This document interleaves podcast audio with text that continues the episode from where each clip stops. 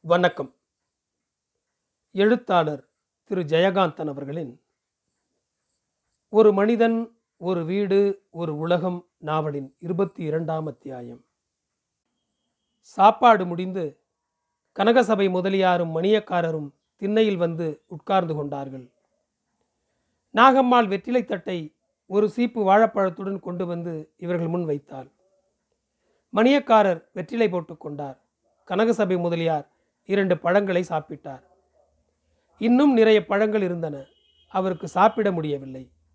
மீதி பழங்களை பற்றி பேச ஆரம்பித்தார். நம்ம வீட்டுக்கு பின்னால் இருக்கே அந்த மரத்து பழந்தானுங்களே இது? என்னதான் சொல்லுங்க பேயம்பழம் ருசியே தனி. நீங்கள் சாப்பிடுங்க என்று மணியக்காரரை உபசரித்தார். மணியக்காரர் தனக்கு வேண்டாம் என்று வார்த்தையால் மறுக்காமல் தட்டை தள்ளி வைத்தார். அப்போது தெருமுனையில் துரைக்கண்ணு வருவதை தர்மகர்த்தா பார்த்தார். அவனை கண்ட மாத்திரத்தில் முதலியாரின் கண்கள் மறுபுறம் திரும்பி தேவராஜனும் ஹென்ரியும் வருகிறார்களா என்று பார்த்து அவர்கள் வராததால் மகிழ்ச்சியுற்று பிரகாசித்தன. மணிக்காரர துரகண்ட பிள்ளை வரான். நீங்களும் சொல்லுங்க என்று குரலை தாழ்த்தி ரகசியம் பேசினார் கனகசபை. துரைக்கண்டு வந்து இவர்கள் உட்கார்ந்திருந்த திண்ணைக்கு எதிரே உள்ள சிறு திண்ணையில் மேல் துண்டால் தரையை தூசி தட்டிவிட்டு உட்கார்ந்து வியர்வையை துடைத்து கொண்டான்.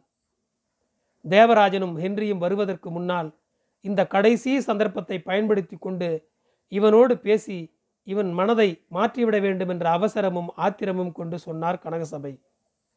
துரகனு பிள்ளை நீ உன் சுய புத்தியிலே பேசுறதா? எனக்கு தோணலையாப்பா நாங்கள் என்ன உன்னை யார் சொத்தையாவது மோசம் பண்ணவா சொல்கிறோம் உன் குடும்ப சொத்து தானேப்பா சட்டப்படி என்ன ஆகுதுன்னு தான் பார்ப்போமே நீ அப்படி கொஞ்சம் பிகு பண்ணினாதான் நாங்கள் மத்தியஸ்தம் பண்ணுறதுக்கு இடம் இருக்கும். ஏதோ நீ கொஞ்சம் அவன் கொஞ்சம்னு பேசி தீக்கலாம். அவனை பார்த்தா அப்படி ஒன்றும் பிடிவாத காரணமும் தெரியல. ஆனால் மொசு மொசுன்னு இருக்கிறவனை நம்ப முடியாது தான் அவன் கேட்குறது முன்னாலே நீயே கொடுக்குறன்றிய இது என்ன? வெறும் கெப்புரு தானே? என்னங்க மணிக்காரர பேசாமல் இருக்கீங்களே நீங்களும் சொல்லுங்களேன். மணியக்காரர் கனகசபை முதலியாரின் பேச்சால் மறுபடியும் கொஞ்சம் குழம்பினார். ஆரம்பத்தில் கனகசபை முதலியாரைப் போலவே எவனோ ஒரு அசலூரான் வந்து துரைக்கண்ணுவிடம் இருக்கும் சொத்தெல்லாம் பறித்து கொள்ளப் போகிறானே என்கிற அங்காலாய்ப்பு மணியக்காரர் மனசிலும் இருந்தது உண்மை. தேவராஜனின் உதவியோடு சொத்துக்களின் மேல் ஹென்றிக்கு இருக்கிற உரிமைகள் ஸ்திரமாக நிரூபிக்கப்பட்ட பின் இதில் தான் ஒன்றும் செய்வதற்கில்லை என்ற பின்வாங்கலில் ஹென்றிக்கே இந்த சொத்துக்கள் சேர வேண்டியது நியாயம் என்று கூட அவருக்கு தோன்ற ஆரம்பித்திருந்தது. ஆனால் இப்போது கனகசபை முதலியார் சொல்லுவதை பார்த்தால் ஒப்புக்கேனும் வியாஜம் ஒன்று பண்ணி துரைக்கண்ணுவுக்கு கொஞ்சம் சாதகம் செய்வது ஒரு தர்மமான காரியமோ என்று அவருக்கும் தோன்ற ஆரம்பித்தது. வந்திருக்கிறவனுக்கு பொண்டாட்டி பிள்ளைக்குட்டி என்கிற சொந்தமெல்லாம் இல்லை. அவன் கொஞ்சம் விட்டு கொடுக்கலாம். பார்த்தால் ரொம்ப நல்லவன் மாதிரி தான் இருக்கான் என்றெல்லாம் யோசித்தவாறு கிள்ளி போட்ட வெற்றிலை காம்பை பிறப்பம்பாயில் இரண்டு பிரம்புகளுக்கு நடுவே நகத்தால் நுழைப்பதில் முயன்று கொண்டிருந்தார் மணியக்காரர். இறுக்கமாக பின்னப்பட்டிருந்ததால் அந்த இடைவெளியில் நுழைய முடியாமல் வெற்றிலை காம்பு நசுங்கி நசுங்கி நாராயிற்று.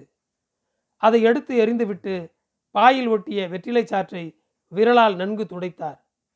ஆனால் மறுபடியும் இன்னொரு வெற்றிலை காம்பை எடுத்து அதே மாதிரி செய்யலானார் மணியக்காரர். என்னங்க மணியக்காரர் நீங்கள் தான் சொல்லுங்கள் என்று மௌனமாயிருந்த மணியக்காரரை உசுப்பினார் தர்மகர்த்தா. என்னென்னாங்க சொல்ல சொல்கிறீங்க அவங்களுக்குள்ளே ஏதாவது விவகாரம் வந்தால் நம்ம தீர்த்து வைக்கலாம். நாம் போய் விவகாரம் பண்ண முடியுமா என்ன? துறக்கண்ணு பிள்ளை தான் சொல்கிறாரு பஞ்சாயத்து கூட்டினதை எல்லாருக்கும் முன்னாடி எழுதி அவனுக்கு கொடுக்கறது தான்னு அத்தோடு விட வேண்டியதுதான். அது கெப்புருத்தனம்னா அவங்க குடும்பமே கெப்புருத்தனம் பிடிச்ச குடும்பம் தான். இல்லாட்டி அவங்க அண்ணார் எல்லாத்தையும் விட்டுட்டு ஓடுவாரா? கூட பிறந்த தம்பி ஒருத்தன் ஊரோடு இருக்கான்னு தெரிஞ்சும் இவ்வளவு காலம் என்ன ஏதுன்னு பார்க்காம இருந்திருப்பாரா? இவ்வளவும் ஆனதுக்கப்புறம் இப்படி ஒருத்தங்கிட்ட எழுதி கொடுத்துட்டு அனுப்புவாரா? ம். அந்த காலமெல்லாம் மலையேறி பிடிச்சிங்க அசலூர்காரன் ஒருத்தன் வந்து நம்ம ஊரில் சொத்து வாங்கின்னு நமக்கு சரி சமதையாக இருக்கிறதான்னு நினைக்கிறதெல்லாம் மாறி போயிடுச்சுங்க. அப்படியே பார்த்தாலும் வந்திருக்கிறவன் துறக்கண்ணுக்கிட்ட கிரையம் பேசுகிறதுக்காக வந்திருக்கிறான். குடு கொடுக்காதேன்னு யோசனை சொல்கிறதுக்கு எனக்கு என்னமோ துறைக்கண்ணு பிள்ளை பண்ணுறது ரொம்ப பெருந்தன்மையான காரியம்னு தோணுது. அதை போய் நம்ம கெடுக்கக்கூடாதுங்க என்று பேசி பேசி தன் குழப்பத்திலிருந்து தெளிவு பெற்றார் மணியக்காரர். துரைக்கண்ணு இவர்கள் பேசுகிற விஷயத்தை தனக்கு சம்பந்தமில்லாத கதை மாதிரி கவனித்து கொண்டிருந்தான். இன்னும் சற்று நேரத்தில் இது சம்பந்தமான ஒரு தீர்வை காண்கிற உறுதியுடன் தன்னை பொறுத்தவரை ஏற்கனவே தீர்மானமாகிவிட்ட ஒரு விஷயத்தை எல்லாருக்கும் அறிவிக்கிற உத்தேசத்துடன் அவன் உறுதியாக காத்திருந்தான். இவர்கள் மூவரும் திண்ணையில் உட்கார்ந்திருப்பதை தனது போஸ்ட் ஆபீஸ் வேலைகளுக்கிடையே ஜன்னல் வழியாக பார்த்த ஐயர் பஞ்சாயத்து கூடுவதற்கு முன்னாலே நடக்கிற அதிகாரப்பூர்வமற்ற இந்த ஆலோசனை கூட்டத்தில் என்னவோ நடக்கிற விஷயத்தை அறிந்து கொள்கிற ஆர்வத்தில் அவசரமாக டிராயரை பூட்டி சாவியை இடுப்பில் செருகி கொண்டு எதிர்வீட்டு திண்ணையை நோக்கி வந்தார். அவர் மனைவி ஊஞ்சல் பலகையிலும் குழந்தைகள் கூடத்து தரையிலும் படுத்து தூங்கிக் கொண்டிருந்தார்கள். ஐயர் வந்து திண்ணையில் ஏறி சுவரோரமாக போய் சம்மணமிட்டு உட்கார்ந்து கொண்டார். காலையில் அந்த இடத்தில்தான் கனகசபை முதலியார் உட்கார்ந்திருந்தார். ஐயருக்கு உட்கார்ந்த பிறகே அந்த நினைவு வந்தது. ஏதோ தான் செய்ததை தப்பித மாதிரி உணர்ந்து வெற்றிலை தட்டை எடுக்கிற சாக்கில் நகர்ந்து காலையில் தான் உட்கார்ந்த இடத்திலேயே வந்து உட்கார்ந்து திண்ணைக்கு கீழே காலை தொங்கவிட்டு கொண்டார். அவர் வலது பாதம் ஆட ஆரம்பித்தது. கனகசபை முதலியார் ஐயரிடம் ஆரம்பித்தார். நமக்குள்ளே பேசிக்குவான்.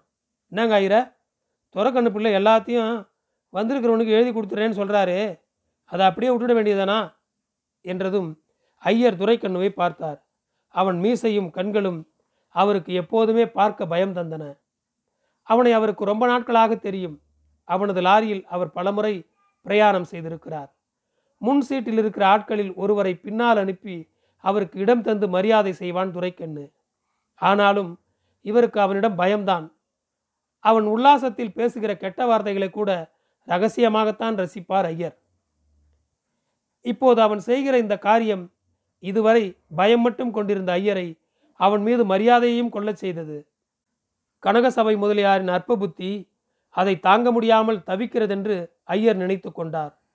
அவரை மறுத்து பேசவும் ஐயருக்கு மனமில்லை. பெரியவா நீங்கள்லாம் இருக்கேல் மணியக்காரர் என்ன சொல்றார்? என்றார் ஐயர். இதில் நான் சொல்றதுக்கு ஒன்றுமில்லை துறைக்கண்ணு பிள்ளை செய்கிற காரியம் அவருக்கு எந்த விதத்திலும் குறை உண்டாக்கிடாது. காசு பணமா ஐயா பெருசு?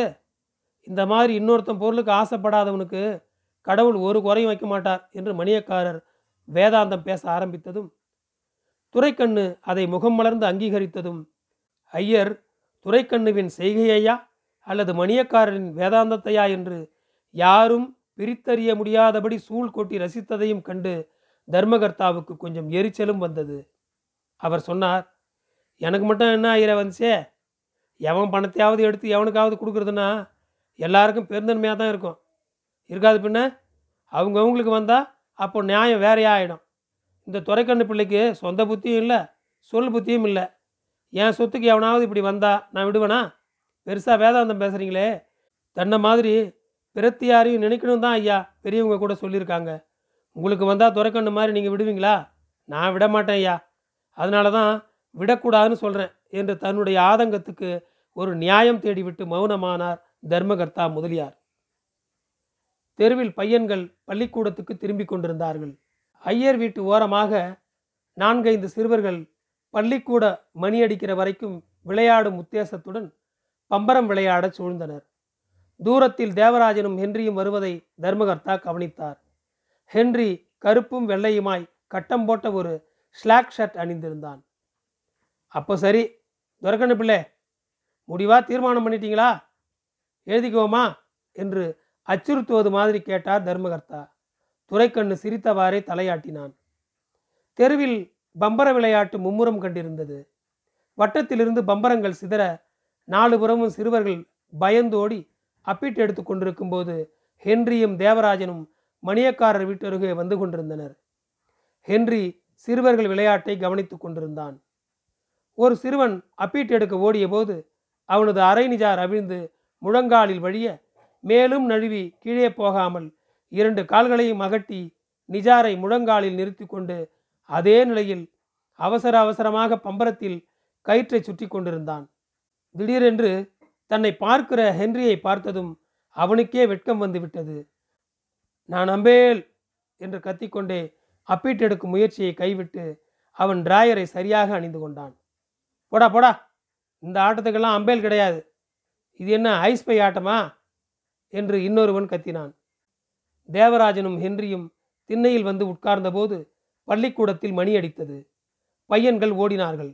சற்று நேரம் கழித்து மண்ணாங்கட்டியும் பள்ளிக்கூடத்துக்கு ஓடினான். போகும்போது அவன் திண்ணையில் உட்கார்ந்திருக்கிறவர்களையும் ஹென்ரியையும் பார்த்தான். ஹென்றி அம்பேல் ஐஸ்பை என்ற வார்த்தைகளை மனசில் சொல்லிக்கொண்டு உட்கார்ந்திருந்தான். அறைக்குள்ளே நாகம்மாள் தட்டில் கொண்டு வந்து தந்த பத்திய சோற்றை சாப்பிட்டு கொண்டிருந்தாள் கிளியாம்பாள். ஹென்ரியின் காதுகள் குழந்தையின் சத்தத்தை கேட்க குறுகுறுத்து கொண்டிருந்தன. குழந்தை தூங்கிக் கொண்டிருந்தது. கிளியாம்பாளுக்கு சாப்பாடு கொள்ளவில்லை. அதற்கு எத்தனையோ காரணங்கள். இந்த சாப்பாடே கூட ஒரு காரணம்தான். இப்போது திண்ணையில் நடக்கிற பஞ்சாயத்து நடவடிக்கைகளை காண வேண்டும் என்கிற காரணம். அவசர அவசரமாக கையை கழுவிட்டு கிளியாம்பாள் திண்ணை நடவடிக்கைகள் தெரிகிற மாதிரியும் தான் தெரியாத மாதிரியும் கட்டிலில் வந்து உட்கார்ந்து கொண்டாள்.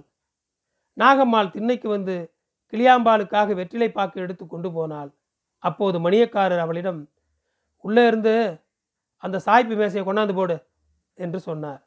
நாகம்மாள் உள்ளே சென்று கிளியாம்பாளுக்கு வெற்றிலை தந்ததும் அவள் வெற்றிலை போட மறுத்ததும் நாகம்மாள் போட்ட சத்தத்தில் வெளியே தெரிந்தது.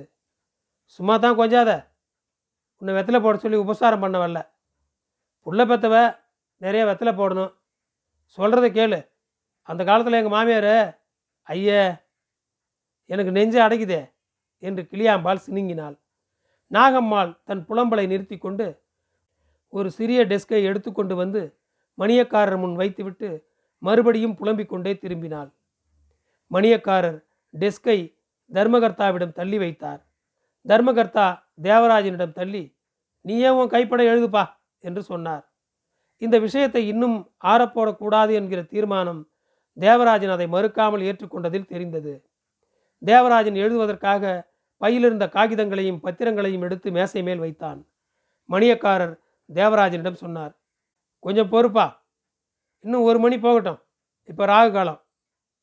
ஓ இன்னைக்கு விசாரண கிழமையா என்று தர்மகர்த்தா யோசித்தார். அப்போது மிக நிதானமாக நடந்து வந்து தான் வந்த சுவடு தெரியாமல் மணியக்காரருக்கு பின்னாலே தூண் ஓரம் சாய்ந்து உட்கார்ந்தார் வேலுக்கிராமணி துரைக்கண்ணு சொன்னான் பஞ்சாயத்து கூடுறதுக்கு தான் ராகு காலம் பார்க்கணும். இப்போ பஞ்சாயத்து நடந்துக்கிட்டு தானே இருக்குது. அதனால் அவர் எழுதிட்டோம் குத்தம் இல்லை கையெழுத்து போடுறத ராகு காலம் கழித்து வச்சுக்கிறதே என்று அவன் விளக்கியது எல்லோருக்கும் இணக்கமாக இருந்தது. மணியக்காரர் ஒரு சிறு புன்னகையோடு மூச்சு காற்றில் மீசை பறக்க தர்மகர்த்தாவை நிமிர்ந்து பார்த்தார். துரைக்கண்ணு சுய புத்தியில் பேசவில்லை என்று தர்மகர்த்தா சொன்னதை இருவரும் அப்போது நினைத்து கொண்டனர். நீங்கள் பெரியவங்க சொல்லுங்க என்ன எழுதுறதுன்னு என்று எல்லோரையும் பார்த்தான் தேவராஜன். துரைக்கண்ணு தேவராஜனிடம் விளக்கி சொன்னான். அதான் சார் இன்ன ஜில்லாவில் உள்ள இன்ன கஸ்பாவை சேர்ந்த இன்ன கிராமத்தை சேர்ந்த இன்னார் மகனான இன்னாருன்னு என் பேரை போட்டு அதே மாதிரியே எங்கள் அண்ணாரை பற்றி சொல்லி அவருடைய சுவிகார புத்திரன்னு இவர் பேரை போட்டு இவருக்கு இன்னின்னார் இன்னின்னாரெல்லாம் இருந்த பஞ்சாயத்தில் நான் எல்லார் முன்னிலையும் எழுதி கொடுத்ததுன்னு எழுத வேண்டியது. என்னங்க சரிதானே? என்று மணியக்காரரிடம் கேட்டான் துரைக்கண்ணு. ம் சரிதான். ஆழ்ந்த யோசனையில் இருந்த மணியக்காரர் குனிந்த தலையோடு சொன்னார். அவர் குரலில் ஒரு வகை சோகம் இருந்தது. தர்மகர்த்தா அதன் பிறகு ஒன்றுமே பேசவில்லை.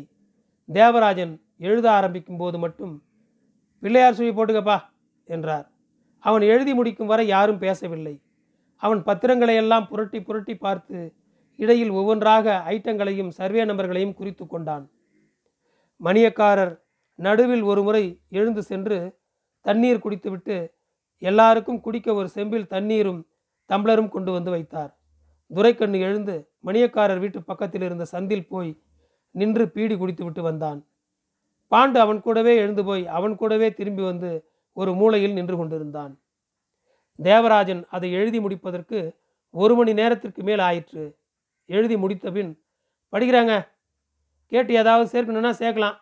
நீக்கணும்னா நீக்கலாம் என்று சொல்லி தேவராஜன் படிக்க ஆரம்பித்தான். இதுவரை தலையை குனிந்து கண்களை மூடிக்கொண்டிருந்த வேலுகிராமணி தன் கடமையை செய்யும் உத்தேசத்தோடு தலையை நிமிர்த்தி கண்களை விழித்து எல்லாரையும் பார்த்தார். கிளியாம்பால் இருந்த அறைக்குள் வந்து நாகம்மாளும் உட்கார்ந்து கொண்டாள். அந்த பத்திரத்தின் வாசகங்களை கேட்கும்போது என்ன இருந்தாலும் படித்த பிள்ளை இல்லையா? என்று மணியக்காரர் நினைத்து கொண்டார். மேற்கண்ட சொத்துகளின் உரிமைதாரரான சபாபதி பிள்ளையின் சுவீகார புத்திரரான ஹென்றிக்கு என்று ஓரிடத்தில் படித்து கொண்டு வருகையில் துரைக்கண்ணு குறுக்கிட்டு சொன்னான். சபாபதி பிள்ளைக்கு மாவனான அப்புறம் மொட்டையா ஹென்றின்னு போட்டால் எப்படிங்க? ஹென்றி பிள்ளைன்னு போடுங்க. நன்றி தொடரும்.